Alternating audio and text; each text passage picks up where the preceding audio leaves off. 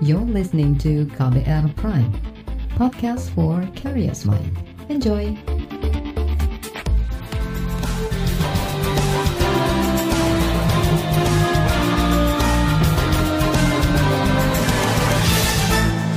Halo saudara, senang sekali kami bisa menyapa Anda kembali melalui program KBR Sore untuk edisi hari ini Kamis 6 Agustus 2020. Saya Agus Lukman akan menemani Anda selama kurang lebih 30 menit ke depan. Kali ini kita akan membahas mengenai pertumbuhan ekonomi nasional pada kuartal kedua yang minus 5% lebih. Penyebabnya adalah karena pandemi COVID-19 yang melanda Indonesia sejak Maret lalu. Pemerintah sudah berupaya untuk menjaga pertumbuhan ekonomi tetap positif, misalnya dengan menggulirkan program pemulihan ekonomi nasional dengan dana hampir 700 triliun rupiah lebih. Namun hasilnya belum memuaskan. Lantas apa saja catatan dan perbaikan yang perlu dilakukan agar program pemulihan ekonomi ini bisa memperbaiki pertumbuhan ekonomi nasional di kuartal ketiga? Saudara, pertumbuhan ekonomi Indonesia di triwulan kedua tahun ini mengalami kontraksi atau minus 5,32 persen. Pertumbuhan ekonomi yang negatif ini merupakan yang pertama kalinya terjadi di Indonesia sejak periode 1998 saat Indonesia mengalami krisis ekonomi. Di triwulan sebelumnya, pertumbuhan ekonomi Indonesia mencapai 2,97 persen dan mulai menunjukkan perlambatan akibat pandemi COVID-19. Kepala Badan Pusat Statistik BPS Suharyanto menyebut kontraksi ini terendah sejak kuartal pertama tahun 1999. Indonesia pada triwulan kedua 2020 secara Y on Y dibandingkan dengan triwulan kedua 2019 mengalami kontraksi sebesar 5,32 persen. Kalau kita bandingkan dengan triwulan 1 tahun 2020, Q2Q, maka pertumbuhan ekonomi Indonesia pada triwulan kedua ini juga mengalami kontraksi minus 4,19 persen sementara kumulatifnya semester 1 2020 terhadap semester 1 tahun 2019 mengalami kontraksi sebesar 1,26 persen. Dari 17 lapangan usaha yang ada, hanya ada tiga lapangan usaha atau tiga sektor yang masih tumbuh positif, yaitu pertanian, kemudian uh, info, informasi dan komunikasi, satu lagi adalah pengadaan air. Sementara kontraksi yang paling dalam bisa dilihat terjadi pada sektor transportasi dan pergudangan. Badan Pusat Statistik juga mencatat ada penurunan yang cukup dalam di sektor pariwisata terutama jumlah kunjungan wisata ke Indonesia dan dampak turunannya. Jumlah wisatawan mancanegara yang datang ke Indonesia juga mengalami penurunan yang dalam sekali. Itu kinya turun 81,49 persen, sementara Y on Y-nya turun 87,81 persen. Dampaknya adalah kepada sektor-sektor pendukungnya adalah seperti transportasi, tingkat penghunian kamar, dan juga ekonomi kreatif seperti kria, kuliner, dan sebagainya. Itu tadi Kepala Badan Pusat Statistik BPS Suharyanto. Sementara Menteri Koordinator Bidang Perekonomian Airlangga Hartarto mengakui kontraksi sebesar minus 5,32 persen terjadi akibat penurunan di berbagai sektor. Berikut pernyataan Airlangga Hartarto. Nah, bagi Indonesia sendiri dari berbagai sektor itu kelihatan dari segi ya, beberapa sektor yang masih positif antara lain di Infocom, kemudian utility, pengadaan air, kemudian uh, di kesehatan, di real estate, kemudian pertanian, kemudian jasa pendidikan, uh, keuangan itu masih relatif positif. Beberapa yang negatif mulai dari pertambangan sampai transportasi yang terdalam, terutama transportasi udara, karena tentunya karena PSBB sehingga jumlah orang yang traveling itu semakin uh, sedikit. Dan di sini terkait dengan akomodasi dan mamin ini yang terdalam adalah di sektor akomodasi yang uh, di sektor maminnya sekitar 16 persen. Jadi yang uh, terutama akomodasi itu yang terkena dalam dan maminnya terkait dengan uh, restoran yang uh, berada di mall ataupun di daerah-daerah uh, wisata.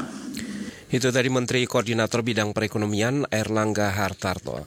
Sementara Presiden Joko Widodo sudah memperkirakan pertumbuhan ekonomi di kuartal kedua ini akan minus. Berdasarkan data BPS, minus terdalam terjadi pada sektor transportasi dan pariwisata yang terdampak pandemi. Karena itu Presiden Joko Widodo menginstruksikan ada transformasi bidang penerbangan dan pariwisata yang selama ini dapat mendongkrak perekonomian Indonesia. Dan ia pun berencana menggabungkan BUMN sektor pariwisata dan penerbangan.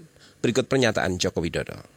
Menurut saya ini justru penurunan ini justru menjadi momentum kita untuk konsolidasi, momentum kita untuk transformasi di bidang pariwisata dan juga di bidang penerbangan melalui penataan yang lebih baik mengenai rute penerbangan, penentuan hub, penentuan super hub, kemudian juga kemungkinan penggabungan BUMN penerbangan dan pariwisata sehingga arahnya menjadi semakin kelihatan.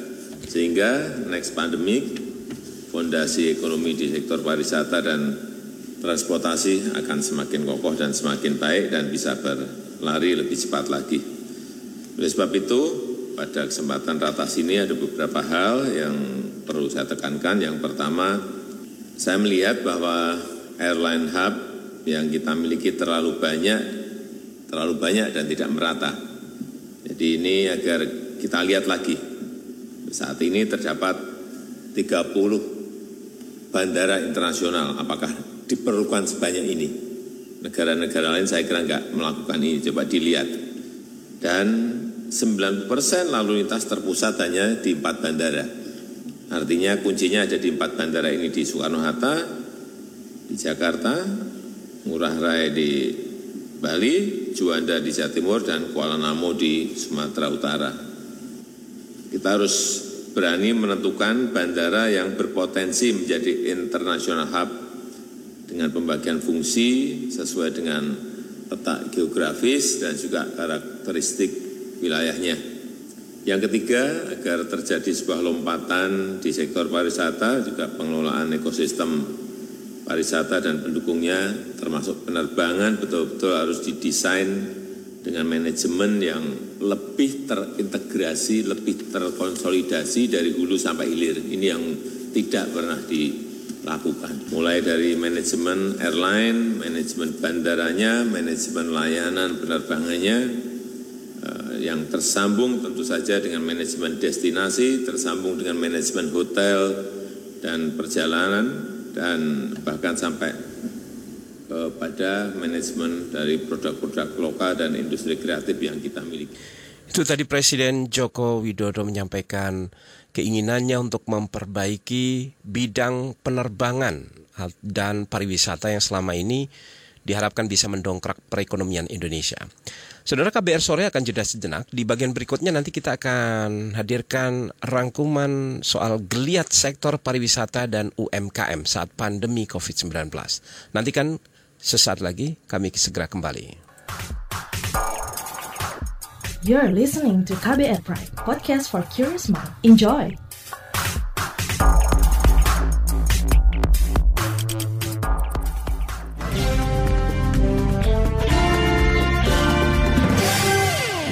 Pariwisata menjadi sektor pertama yang tumbang akibat pandemi COVID-19. Para pelaku usaha sektor ini terpaksa menutup bisnis selama berbulan-bulan dan merumahkan karyawan. Sejak pelonggaran pembatasan dilakukan, beberapa di antaranya kini sudah mulai menggeliat.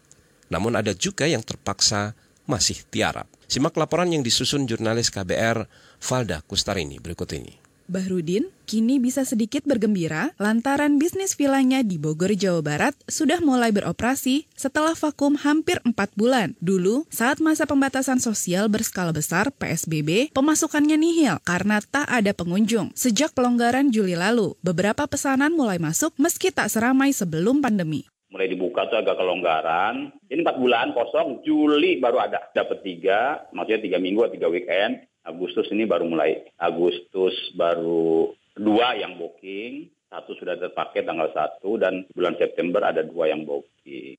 Bahrudin memastikan protokol kesehatan cegah COVID-19 diterapkan ketat di vilanya. Kapasitas penyewa pun ia batasi dari biasanya 25 orang, kini hanya setengahnya saja. Yang pertama kita himbau suruh pakai masker, apa yang tadi saya sebutkan, terus cuci tangan, air kita siapkan lah apa segala uh, sabun, terus jaga jarak. Tapi kalau udah gabung gitu keluarga dia yakin susah jaga jarak untuk berenang dia kan susah juga nggak bisa ngawasin. Meski sudah mendapat lampu hijau dari Pemda untuk beroperasi, Bahrudin sebenarnya masih khawatir untuk membuka usahanya di masa adaptasi kebiasaan baru.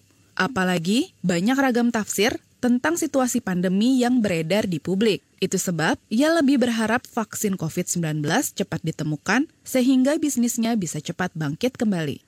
Kalau kondisi masih new normal, pembatasan, karena kita maklumin pemerintah membatasi ini, karena kalau lihat di TV, kawan juga dokter, ustadz, berbanding terbalik, ya udah nggak apa-apa. Tapi dokter bilang, hati-hati, jangan juga ngeremehin, kan gitu. Sehingga kami juga akhirnya nggak maksa-maksa banget gitu ada ya kalau ada yang menyewa ya monggo tapi kita tekankan jangan banyak-banyak harapan saya mah dari pemerintah sekarang udah bagus pemerintah maksimal apa segala menghimbau memang satu-satunya jalan saya berpikir harus vaksin baru kita agak lebih optimal.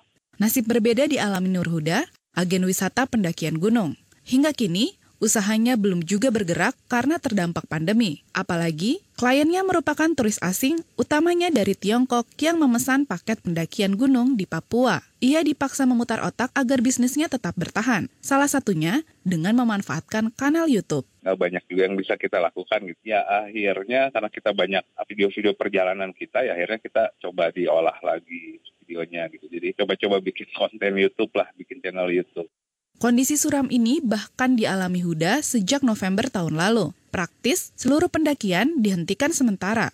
Sejak masa perlonggaran diberlakukan, Huda sudah mulai ancang-ancang untuk beroperasi kembali. Jadwal pendakian pada September sudah dirancang dan sejumlah klien juga sudah ia hubungi.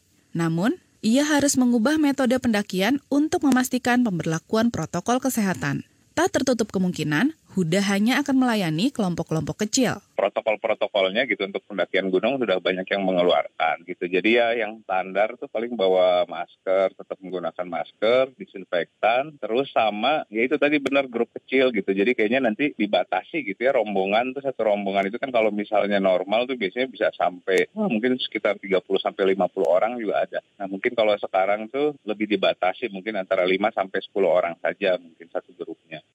Huda berharap pemerintah mempermudah regulasi bagi pelaku usaha wisata petualangan seperti dirinya. Apalagi ia hanya melayani pendaki dari luar negeri. Misalnya, ketentuan surat keterangan sehat dan hasil tes cepat atau USAP bisa menggunakan dokumen dari negara asal sehingga tak harus mengurusnya lagi di Indonesia. Nah, harapannya sih apa ya lebih ke regulasi aja sebenarnya gitu dari pemerintah. Jadi untuk memudahkan lah proses-proses pengurusan perizinannya sama masalah birokrasinya gitu. Kalau untuk orang luar, eh khususnya kalau misalnya di Papua ya dan tempat-tempat lain juga ada tuh. Maksudnya kan syarat administrasinya cukup repot juga. Terus ya mungkin ditambah pandemi seperti ini kan pasti nanti muncul surat-surat kebutuhan administrasi tambahan kayaknya gitu. Cukup surat dari negara asalnya bahwa si turis-turisnya ini sudah bebas COVID misalnya. Demikian laporan khas KBR, saya Valda Kustarini. Dan saudara sektor akomodasi makanan dan minuman tercatat minus 22 persen lebih pada kuartal kedua tahun ini pertumbuhannya. Lantas apa upaya pengusaha di sektor makanan dan minuman agar mampu bertahan? Kami akan hadirkan perbincangannya usai jeda berikut tetaplah di KBR sore. You're listening to KBR Pride, podcast for curious mind. Enjoy!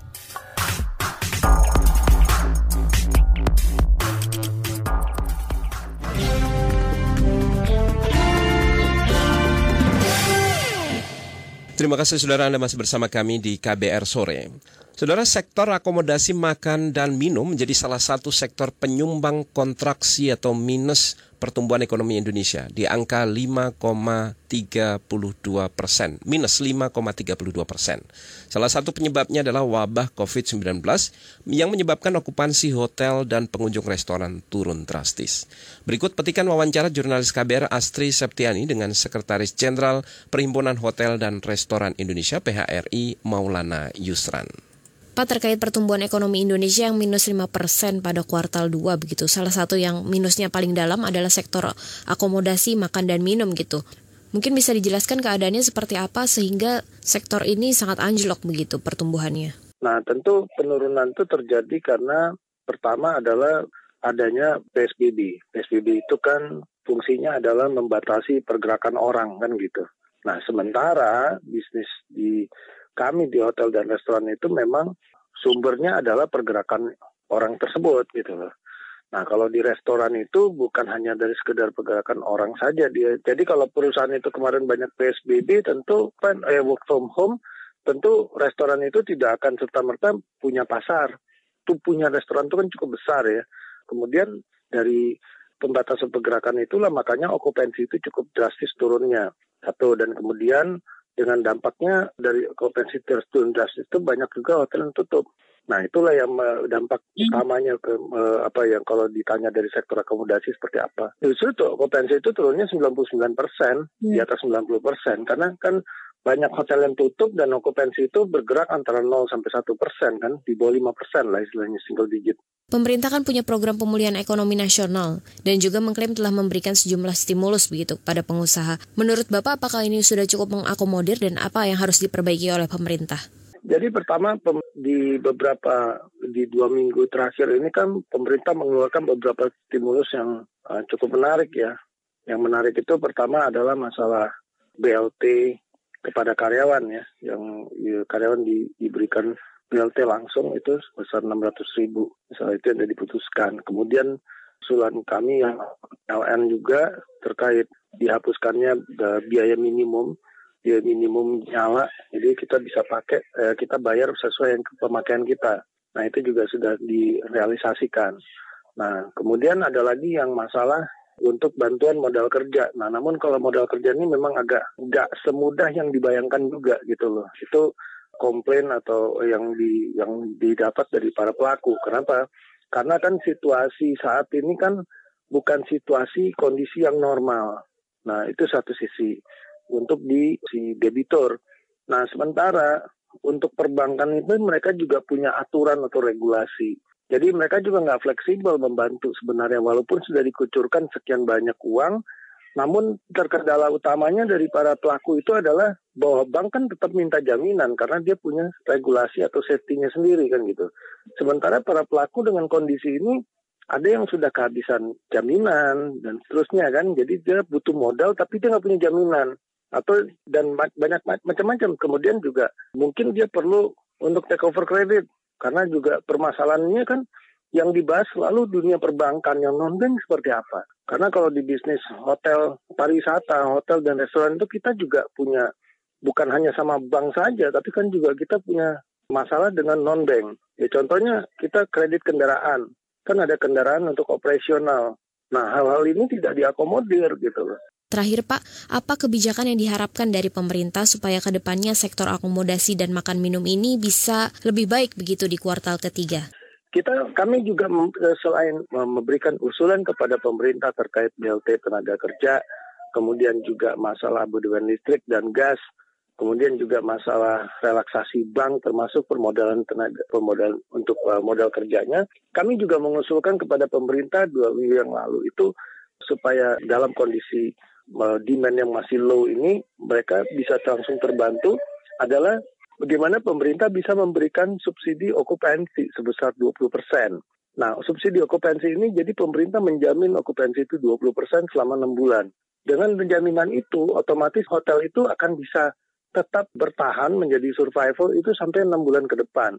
Sambil uh, marketnya growing kan gitu. Kayak sekarang ini kan kondisinya walaupun sudah dilonggarkan kondisi okupansinya average-nya itu masih berkisaran masih di bawah 20 persen secara nasional. Bervariatif di setiap daerah. Nah, dengan adanya subsidi itu, kalau mereka masih ada okupansi 5 persen atau 10 persen dengan 20 persen itu mereka di, di, kalau ditambah dijumlahkan dari total subsidi plus yang regulernya, mereka bisa mendapatkan sekitar kurang lebih plus minus di atas 25 persen jadi 30 sampai 40 persen. Nah kalau itu sudah terjadi, otomatis uh, daya tahan perusahaannya akan masih masih ada. Nah apa kelebihannya dari dari apa uh, subsidi tersebut? Subsidi tersebut syaratnya akan jauh lebih mudah dibandingkan memberikan modal kerja melalui perbankan. Selain subsidi daripada okupansi tersebut juga masalah PBB. yang kita usulkan salah satunya. Jadi kita diberikan subsidi 50% dari pembayaran PBB ini kan akan jatuh tempo nih di tahun ini. PBB itu cukup besar nilainya. Jadi kalau dulu pemerintah mengeluarkan pada stimulus pertama yang uh, akhirnya tidak jadi dilakukan itu memberi subsidi, eh, memberi relaksasi kepada pari, sektor pariwisata melalui pajak hotel dan restoran, di mana kita sampaikan bahwa pajak hotel restoran itu tidak akan langsung dirasakan oleh para pelaku, kira nggak jadi dikeluarkan. Tapi kalau yang seperti ini pasti akan dirasakan bantuan. Itu tadi saudara perbincangan dengan Sekjen Perhimpunan Hotel dan Restoran Indonesia PHRI Maulana Yusran. Dan di bagian berikutnya nanti kita akan mendengar bagaimana tanggapan dari pengamat ekonomi mengenai anjloknya pertumbuhan ekonomi Indonesia di triwulan kedua. Apa saja yang harus dilakukan untuk meningkatkan pertumbuhan ekonomi di kuartal ketiga nanti. Kami akan hadirkan perbincangannya usai jeda berikut tetaplah di KBR sore. You're listening to KBR Pride, podcast for curious mind. Enjoy!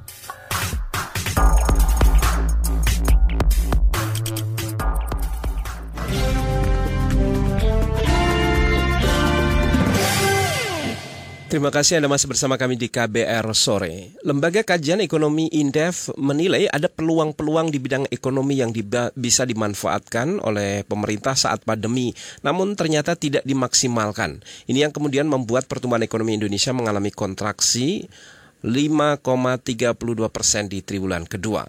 Lalu apa yang harus dilakukan oleh pemerintah untuk memperbaikinya di kuartal ketiga? Berikut pernyataan ekonom senior Indef Didik J. Rahbini dalam sebuah diskusi virtual hari ini pemerintah ini ternyata yang diharapkan menjadi pengendali supaya tidak resesi terlalu jauh ya, tidak minus terlalu jauh. Ternyata dari data yang dikeluarkan BPS ya dan juga fakta bahwa presiden marah-marah sama persis seperti Duterte marah-marah kepada rakyatnya itu ternyata uh, fungsi pemerintah menahan pertumbuhan minus ini tidak berjalan ya justru pemerintah ini menjadi sumber kontribusi terhadap pertumbuhan ekonomi negatif ya yang saya yakin uh, kuartal ketiga masuk ke resesi dan keempat akan masuk lebih jauh lagi apabila penanganan seperti ini. Ya. Jadi penyelamat utama, pilar utama penyelamat ya yang, harusnya berfungsi uh, ternyata tidak berfungsi. Justru pemerintah yang pilar utamanya di pemerintahan yang ambruk ya. Dan ini sama persis dengan uh, dinamika kebijakan yang dilakukan oleh pemerintah meng mengatasi pandemi. Jadi uh, ekonominya tidak teratasi, pandeminya tidak teratasi, maka ekonominya lebih jauh uh, mengalami pertumbuhan negatif. Nah sekarang posisinya adalah kebijakan penanganan pandemi ini diserahkan ke pemerintah daerah yang sebenarnya sumber dayanya tidak banyak ya. Yang pegang ratusan triliun, ribuan triliun kan pemerintah pusat, tetapi pandemi diserahkan kepada pemerintah daerah. Itu tidak fair ya walaupun pemerintah daerah jadi ada untungnya ya. Yang populer calon presiden itu gubernur-gubernur seperti Anies Baswedan, Ganjar, Ridwan, ya, Hovifa dan seterusnya ya. Nah itu dampak yang sebenarnya tidak perlu dibicarakan, tetapi yang harus dibicarakan adalah efektivitas kebijakan dan melakukan lockdown pada saat situasi tidak pasti ya. Jadi ini satu kesalahan yang eh, saya sudah mengatakan di media jangan mimpi kalau mengatasi resesi kalau uh, pandemi tidak diatasi. Yang kedua, ini ada peluang yang hilang ya. Coba saudara perhatikan ya. Memang hampir keseluruhan, hampir keseluruhan dari sektor itu mengalami pertumbuhan negatif ya. Tapi sebenarnya krisis itu menciptakan peluang. Justru pada saat krisis ada yang bangun dan ada yang berubah menjadi hebat. Nah sekarang eh, beban krisisnya tidak teratasi ya. Ini kan sektor-sektor transportasi uh, ya uh, akomodasi dan lain-lain kan tumbuhnya negatif uh, berat sekali. Tetapi saya melihat peluang-peluang yang sebenarnya bagus yaitu di sektor info, informasi dan komunikasi ya. Ya di sektor uh, itu itu mestinya tumbuh dua digit. Tidak seperti yang sekarang ya. Sekarang ini berarti uh, menterinya itu nganggur nggak mikir, tidak punya daya inovasi, diem menunggu, nggak melakukan apa-apa. Itu tadi saudara ekonom senior Indef Didik J. Rahbini. Dan saudara pernyataan tadi menutup jumpa kita di KBR Sore edisi hari ini Kamis 6 Agustus 2020. Pantau terus informasi terkini melalui website kbr.id, melalui kabar baru, Twitter at berita KBR, serta podcast di kbrprime.id. Akhirnya saya Agus Lukman undur diri, salam.